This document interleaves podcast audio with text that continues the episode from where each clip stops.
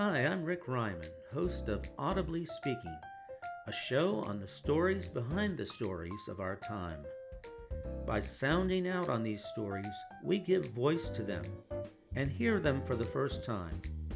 From the news of the day to history and literature, from audiobooks to leaders on the stump, we examine the backstories of our time, audibly speaking. This is my fourth and final recording of Lee Harvey Oswald in the months and days leading up to and following the assassination of JFK. Now, the whole purpose of this series is to show that there really is no mystery about the assassination, that Oswald was at the heart of the event, and that those who argue otherwise try to pretend that Oswald really never existed or had nothing to do with the JFK assassination because so many things about Oswald cannot be explained except as evidence that one man acting alone killed the president. So those who engage or trade in conspiracy theorizing have to conveniently ignore Oswald. And some conspiracy books, incredibly enough, say nothing at all about Oswald. Of course, that turns all we know about the assassination on its head. So let's continue by talking about the hours immediately before and after the assassination and how the evidence is so damning that Oswald did it and that he acted alone. There is no evidence that Oswald made telephone calls in the days and weeks before the assassination with co Confederates, which presumably would have been necessary. We know that Oswald took a trip with Buell Frazier, one of his co employees at the Texas School Book Depository, on Thursday, November 21st, to retrieve his rifle. Oswald told Frazier that he needed to go out to Irving to collect curtain rods for his rooming house. His rooming house already had curtain rods, so that was a barefaced lie. But Frazier believed him and carried him out to Irving. He was not expected at the Ruth Paine home, and undoubtedly Ruth Paine was not pleased to see him. But everyone acted in a civil manner, and when Oswald arrived there, Ruth said, Oh, our president is coming tomorrow probably because she knew that Oswald was interested in politics. Oswald just mumbled something and said, Oh, oh, yes. But at dinner, the subject never came up, and Oswald never wanted to talk about it for obvious reasons. Now, the next morning, he went out to the Texas School Book Depository with Buell Frazier. Frazier saw the package in the back seat, asked what it contained, and Oswald said, Don't you remember? Those are my curtain rods. And Frazier just accepted that as an explanation, and the conversation drifted to other subjects. Oswald then got out of the car when they reached the depository and walked at least 30 feet in front of Frazier, which was quite out of character when they arrived at the depository together. They usually walked beside each other and made small chit chat but this time Oswald did not wait for Frazier to stop the car. He picked up his package and walked hurriedly into the building. Frazier could not get a good look at what the package looked like, or potentially what the size of the package was, and that became a matter of some controversy later. But at the very least, Oswald's behavior here was quite suspicious. Also suspicious is the fact that Oswald filled no orders for books, which was his job that morning. He carried his clipboard around, but he managed to spend four hours without filling any orders. At one point, one of his co-workers glanced at Oswald's clipboard and pointed out that the form was not filled out properly. And Oswald said, Oh, oh yes, I'll fill that form out better. On another occasion, Oswald was seen looking out the window at the people gathering in Dealey Plaza, and he turned to the employee who, was, who asked him about the clipboard, and he said, Why are all those people congregated out there. And Jarman said, Oh, that's because the president is going to ride by around noon. And Oswald said, Oh, well, what is his route? And Givens pointed out that he would probably be driving down Main, turning onto Houston, and then making a left turn onto Elm, which was directly outside the windows of the Texas School Book Depository. Oswald acted surprised. Now, in my interpretation of this, Oswald was looking at the crowd because, of course, this was what was on his mind. And Oswald did not want to appear to be too focused on events outside the building rather than his job. So Oswald invented the story that he didn't know what was going on outside the building so that he could make Givens feel that Oswald was genuinely curious about what was happening outside.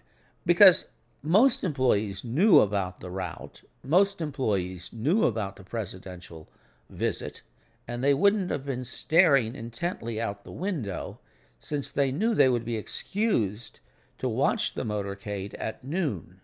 Oswald seems to have been trying to cover his tracks here.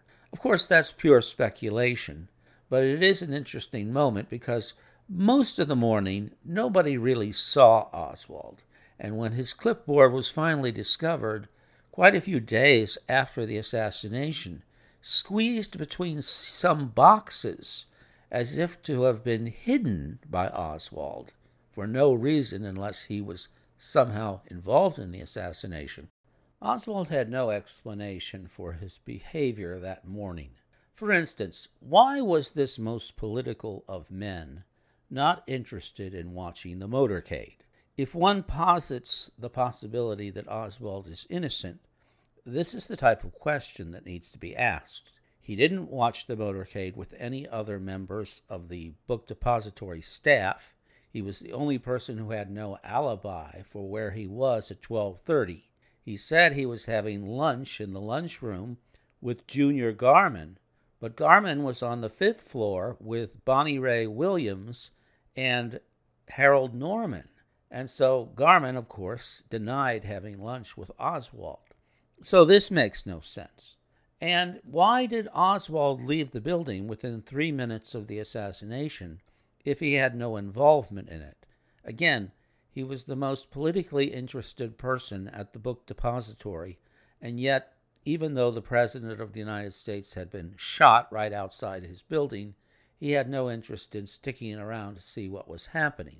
So Oswald then leaves the building and goes east on Elm Street to try to pick up a bus that would then go past the book depository building and head back to Oak Cliff. Some people have said, well, if Oswald was guilty, why would he get on a bus that would travel back towards the book depository building and indeed past the book depository building on its way to Oak Cliff? That doesn't seem to make a lot of sense. But the reality was that the only bus that would go to Oak Cliff had to pass the book depository building. And this is how Oswald had escaped in the Walker assassination. So it was the only way he knew of how to escape. And perhaps he thought that Lady Luck would smile kindly upon him twice. But of course, the traffic jams set off by Oswald's own assassination meant that the bus got stuck in traffic Oswald then picked up a transfer, got off the bus, and walked a few blocks to the Greyhound station where he picked up a cab to take him to Oak Cliff. Now, the question arises at this point why did he get a transfer? What was the purpose of the transfer? Well, in my opinion, the transfer was another form of alibi. You remember that after he was stopped by Marion Baker, just seconds after the assassination on the second floor, Oswald proceeded to buy a Coke, and he had that Coke in his hand when he passed Mrs. J. A. Reid on the second floor eh, on his way to the front door of the book depository. The Coke was a form of alibi. It was supposed to show Mrs. Reid and anybody else he encountered that he was not shooting the president, but was drinking a Coke at the time of the assassination, which had happened only a few seconds earlier. Well, he got rid of the coke soon after he left the depository building. Once he was on the bus, a transfer would be a useful way to demonstrate to anyone who stopped him that he was supposedly riding a bus at the time of the assassination. That is my speculative judgment as to why he wanted a transfer. But the Warren Commission believed that Oswald intended later to take a bus to a different Greyhound station, some distance from downtown Dallas, where he could board a bus to Mexico. And of course, that is possible. But Oswald did have money on him, and he could have afforded bus fare on his own. So it's not clear to me that he needed a transfer to join that second bus. Uh, it would save him a few cents, of course, and Oswald was something of a penny pincher.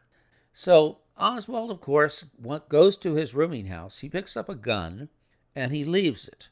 Now that's suspicious too. Why does he need a gun if he's totally innocent? Why does he need to leave his rooming house at all? He's seen across the street waiting for a bus, but only for a few seconds. And then he starts walking towards 10th Street, a few blocks away, where he is stopped by Patrolman Officer J.D. Tippit.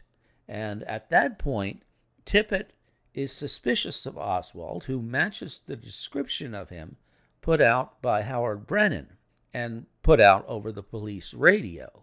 And so Tippit gets out of his car. He's somewhat suspicious of Oswald, but he's not terribly suspicious because he doesn't take his gun out of his holster. And as he's crossing the left front side of the car, Oswald whips out his pistol and fires three shots into Tippit. Oswald then goes behind the police car, around to the left side, and then to the front behind the fatally wounded Tippit, and fires a bullet into his head to finish him off. There are multiple witnesses to this who see Oswald killing Tippit, and multiple members of this group of people identify Oswald later in a police lineup. Howard Brennan is also asked to identify Oswald. He says he can't do so at the time. But later, Brennan said he recognized Oswald, but he didn't want to admit to recognizing Oswald because he believed that Oswald might be part of some conspiracy and he was worried for his own life at the time. So Brennan, in effect, lied and said he could not identify Oswald in the police lineup of November 22nd, and later admitted that he had lied and that indeed he did recognize Oswald. So, all of this evidence makes it very hard to argue that Oswald was innocent of the assassination. And the evidence from there piles up amazingly. For instance, when Oswald was arrested in the Texas theater, he tried to shoot another officer, and he said at the time, Well, it's all over now, just before he whipped out his pistol to try to shoot that officer. The gun pin jammed, and he was unable to get a shot off. But it appears that Oswald was deliberately trying to engage in suicide by cop at that point, because there were dozens of cops in the theater by, that time, and if Oswald had shot and hit another officer, there is little doubt that a hail of gunfire would uh, have been the response towards Oswald himself. So the question there becomes what drove Oswald to essentially try to commit suicide when the theory being, if you want to play devil's advocate, Oswald is completely innocent. It just doesn't make any sense. And the phrase, well, it's all over now, is highly portentous. And it's very significant that this report was immediately related on November 22nd, and it was part of the Warren Commission investigation. It's not something that was remembered years later It's something that was identified immediately at the time. And so, although people forget that Oswald said this in the heat of the moment, when perhaps he believed his life was at an end and secrecy was no longer needed, uh, it's quite significant. Now, of course, Oswald was actually arrested at the theater and he was walked out to the police car. And at that point, his defense mechanisms reasserted themselves. And he decided to lie like he always lied and claimed that he was innocent of everything. He was innocent of shooting Tippit, even though there were many witnesses who identified him as such, and he was innocent of the Kennedy killing. Now, here we have a situation where Oswald was caught dead to rights, shooting Tippit dead, and yet he denied it. There was at this point less evidence that he had shot at Kennedy, but he denied that too. How convincing are his denials of the Kennedy shooting when he made the same denials of the Tippit shooting in the face of all that we know based on the witness testimony of more than five witnesses who saw him do it and later testified to the same. How convincing is his profession of innocence involving JFK? So Oswald was then brought down to the police station. And here we have this bizarre situation where Detective Will Fritz was just coming back from the Texas School Book Depository.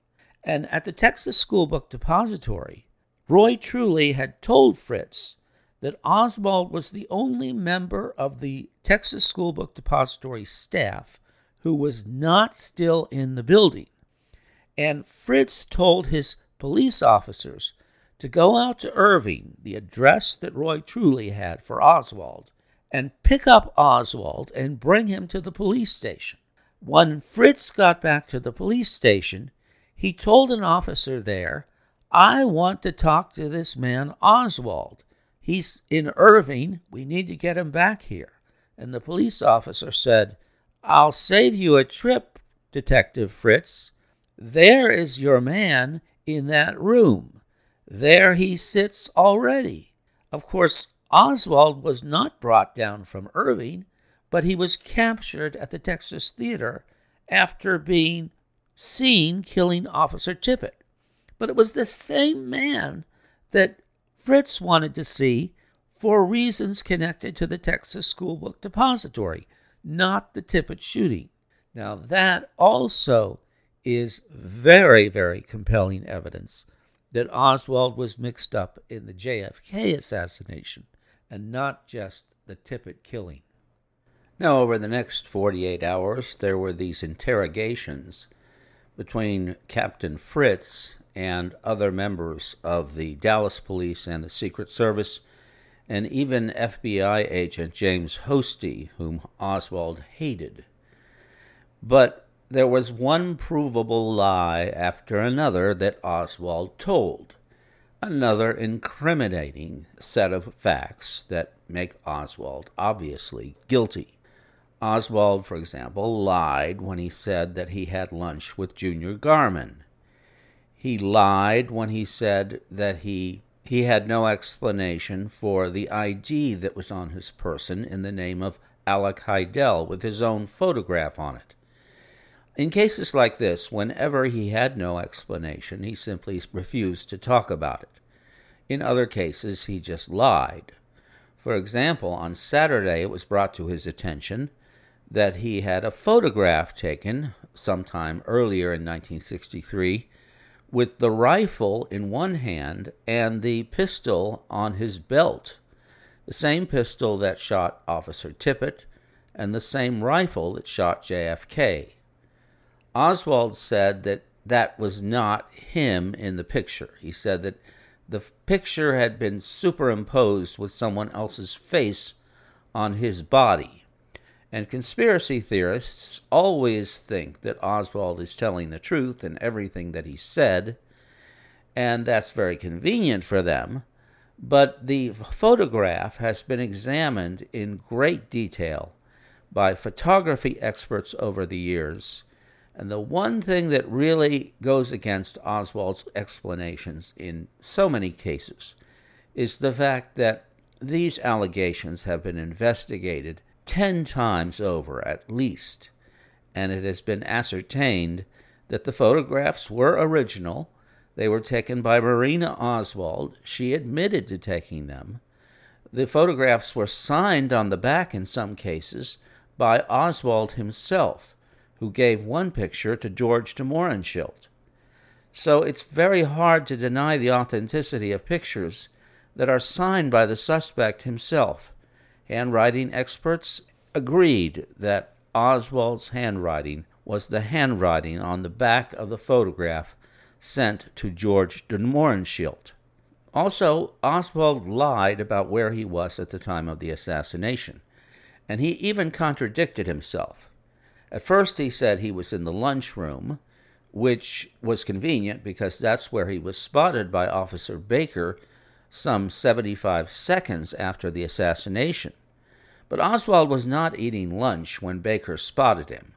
Oswald was walking in the direction of the eastern side of the Texas School Book Depository building, and Baker just happened to spot him through the lunchroom door before Oswald ran out of sight. However, Oswald had no food with him. He had no sign of having eaten a lunch. He was not with anyone because everybody was outside watching the motorcade. And Oswald had no explanation for how he was having lunch at the time or with whom.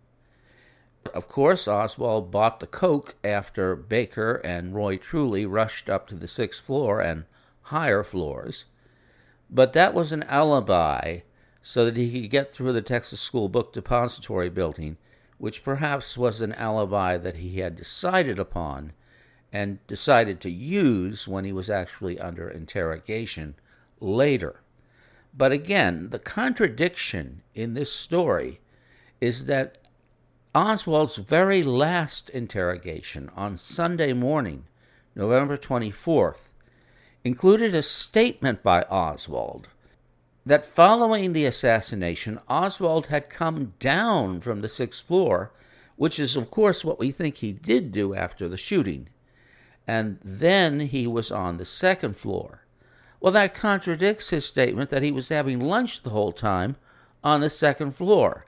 And it places him on the sixth floor at the time of the assassination where the shots were fired. This has been forgotten because it, since Oswald never had a trial, it most certainly would have been used, and it should be used by historians to make it clear that this was one more lie that Oswald told, that is, the lunchroom lie, because indeed we have plenty of evidence that Oswald, after firing the shots, did indeed walk down to the second floor as he admitted to doing on Sunday morning, November 24th. The bullets that were fired from the sixth floor window were accompanied by three shells that were matched to Oswald's rifle to the exclusion of all others. The empty shells found on 10th Street that two sisters saw Oswald dispose of from his pistol were traced to that pistol to the exclusion of all other pistols, that is, to Oswald's pistol. So, in addition to eyewitnesses who saw him shoot Tippit dead, you have the fact that the shells in both cases were linked to both murder weapons the rifle that killed JFK and the pistol that killed Tippit. Oswald was obviously in flight which is a clear sign of consciousness of guilt. Now, in addition to that, there were other statements that Oswald made in the interrogation that either made no sense or implicated him. Oswald was asked why he carried a pistol into the Texas theater if he was not guilty of the shooting of Tippit. And he said, Well, you know, young men just like to carry pistols everywhere. That was hardly convincing. Oswald also denied telling Buell Frazier that he had a paper bag full of curtain rods. He even denied carrying a paper bag, and he basically suggested that Buell Frazier was lying or deluded when he said that he saw Oswald carrying a paper bag full of something which Oswald called curtain rods. Obviously, the curtain rods were damning evidence against Oswald, and Oswald had no explanation for them. So he simply denied that they happened. This is another example, similar to the photographs, where he made up some outlandish story to try to paper over the obviously incriminating evidence at hand. The paper bag, the curtain rod story, the picture of him with both weapons in an aggressive stance could only be parried by either not talking about them or completely denying them or by making up a story about fabrication, which was disproved time and time again by photography experts over the years, but even immediately. Another indicator of Oswald's guilt was the fact that he did not scream and cry out for his rights while he was under interrogation or incarceration. If Oswald had been innocent of the crime, he would have raised and cried bloody murder. He would have demanded to be released immediately. He would have been screaming for his rights. He would have told Marina to get the best lawyer possible and to get him out of jail. He would have cried out for his innocence. But when he met with Marina on Saturday, she said she could tell that he was guilty by looking at his eyes. She was the one who knew that Oswald was capable of murder. She knew about the Walker shooting. He knew she knew, and he could not lie to her except by remaining silent. He neither admitted nor denied that he killed the president. But one thing that was unusual about Oswald, or unusual if he was innocent, was the fact that he did not protest the fact that he was under arrest. He seemed scared, but he did not cry out that he was innocent. He did not demand that she secure his release. He tried to assure her that everything was going fine and that there was nothing wrong, but that he needed a lawyer for sure. So Oswald's demeanor indicted him as well. As for the suggestion or statement by Oswald that he was a patsy, the word patsy can mean many things.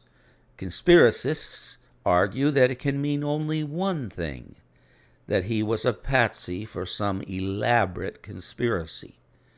But a patsy can also mean somebody wrongfully accused of a crime, with no conspiracy implied at all. A patsy is someone that the police pick up when they are incompetent to do their job and find the actual guilty party. It does not imply that there was a conspiracy in the mind of a person who uses the claim of patsy, but simply that he's an innocent man wrongly accused of the crime because the police have no one else to accuse and they're too lazy to get the real killer. So that is likely what Oswald meant by Patsy, because there's no evidence of a conspiracy, and Oswald knew that at the time. Oswald did react in fury when James Hosty walked into the room. This was the first time that Oswald had laid eyes on the FBI agent who had talked to Ruth and Marina twice in November. Oswald was possibly outraged because Hosty was a symbol of the FBI, and the FBI, probably in Oswald's mind, was responsible for the mess that he was in on November 22nd. According to my theory, Oswald believed that the FBI was just a few steps behind him on his trail and was about to arrest him anyway, in part for claiming to want to blow up the FBI headquarters, the note that he had left on November 10th. So Oswald committed the assassination because he believed he had no other options left and he was running out of time. So when he laid eyes on Hosty in the afternoon of November 22nd, by that time he may have had second thoughts about what he had done, especially the killing of Tippit was not part of his plan, and it really ruined his effort to stand on communist ideology as the change agent he hoped to be, because he was also now going to be known, rightly, as a cop killer. So Oswald probably blamed the FBI, since he hardly ever blamed himself, for the situation he was in. He didn't, of course, lay that all out in his statement to Hosty, but he reacted as furiously as he reacted to anything in the 48 hours between the death of JFK and the death of Oswald on the morning of November 24th. He lambasted Hosty for harassing his wife, and Hosty had to calm him down as best he could. So it does seem to be consistent with the idea that Oswald's cover had been blown by Oswald himself on November 10th, and the critical ingredient that Oswald had let slip on November 10th was that he was capable of violence. Remember that the FBI did not know that Oswald had a rifle until the assassination. The rifle had slipped through the FBI's view because Oswald had had the good sense to purchase a post office box and purchase both the pistol and the rifle in a pseudonym's name, which got by the FBI plant who was supposed to be tracing Oswald's mail. The FBI plant did not notice that in the mail Oswald received a pistol and a rifle because it was in the name of someone else, namely Alek Hidell.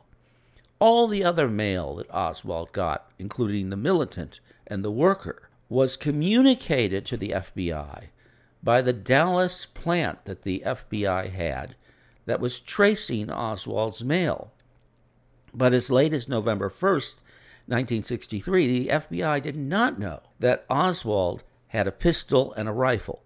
Had they known that, they might have connected him to the Walker shooting. But because they thought that Oswald was just some kind of communist reader and writer and did not seem to be violent in temperament until November the 10th, they did not pursue Oswald in a connection with the Walker shooting. But here's the thing after November 10th, incredibly enough, the FBI still did not connect Oswald to Walker, even though they now knew, or should have known, that the man who left the note was Oswald, and that Oswald was now clearly capable of violence. At that point, since Hosty also knew that Oswald was an employee of the Texas School Book Depository, which was in downtown Dallas, and possibly Hosty did not, did not know exactly where the building was in downtown Dallas. Nevertheless, Hosty should have reported to the Secret Service that a case file that the FBI had was potentially violent, someone who worked downtown in the city that JFK was going to reconnoiter in a motorcade. Hosty was derelict in his duty in not doing that. It was a scandalous dereliction, and it would have attracted J. Edgar Hoover's rage if he had ever found out about it. Of course, Hoover was in his grave when Hosty revealed the evidence of the note later. The point being, though, that Oswald knew that the FBI knew he was now violent. It was likely that Oswald assumed, quite logically, even though he had no reason to fear as it turned out. It was quite logical for Oswald to think that the FBI would make the clear connection between a violent communist like Oswald and either the Walker shooting or the potential for violence against JFK in the days coming up, or both. And so Oswald must have spent the next 12 days in fear that the FBI would catch up with him at any time. And he tried to maintain his pseudonym of O.H. Lee in his boarding house as a way to keep the FBI and others off his track. But when Marina and Ruth called him, it was clear that they had the number, and if the FBI returned to Ruth's house, his cover at the boarding house might be blown just a few days before JFK came to town. So this was strengthening Oswald's resolve in all likelihood to shoot JFK, because at any moment, at any day, the FBI might put a stop to all his plans for the future, peaceful as well as violent. And so this strengthens the idea that Os- Oswald was being pushed in his own mind to assassinate JFK by the sense that time was running out. So Oswald, in October and November 1963, was a man under pressure with all his options running out, pursued by the FBI, at least in his mind, and incapable of organizing his life in such a way as to turn things around. Oswald was also incapable of working with others if one follows this line of argument from beginning to end. In order to demonstrate this conclusively, we will have an ancillary episode to this series on Lee Harvey Oswald, an episode that looks at the Sylvia Odio affair, the alleged involvement by Oswald in an anti Castro group that appeared at the door of a young woman named Sylvia Odio in Dallas in late September or early October. This is a controversy we will look at in detail to try to comprehensively explain how this episode, far from being an outlier and a contrast to the Oswald we've met in these episodes, is one more confirmation that Lee Harvey Oswald, acting alone, assassinated President John F. Kennedy. This is your host, Rick Ryman. Happy listening. That's it for today's episode of AudiblySpeaking.com. New podcast episodes appear on AudiblySpeaking.com approximately once every two weeks. Please subscribe to Audibly Speaking on iTunes or whatever podcast aggregator you enjoy. Until next time, this is Rick Ryman. Happy listening.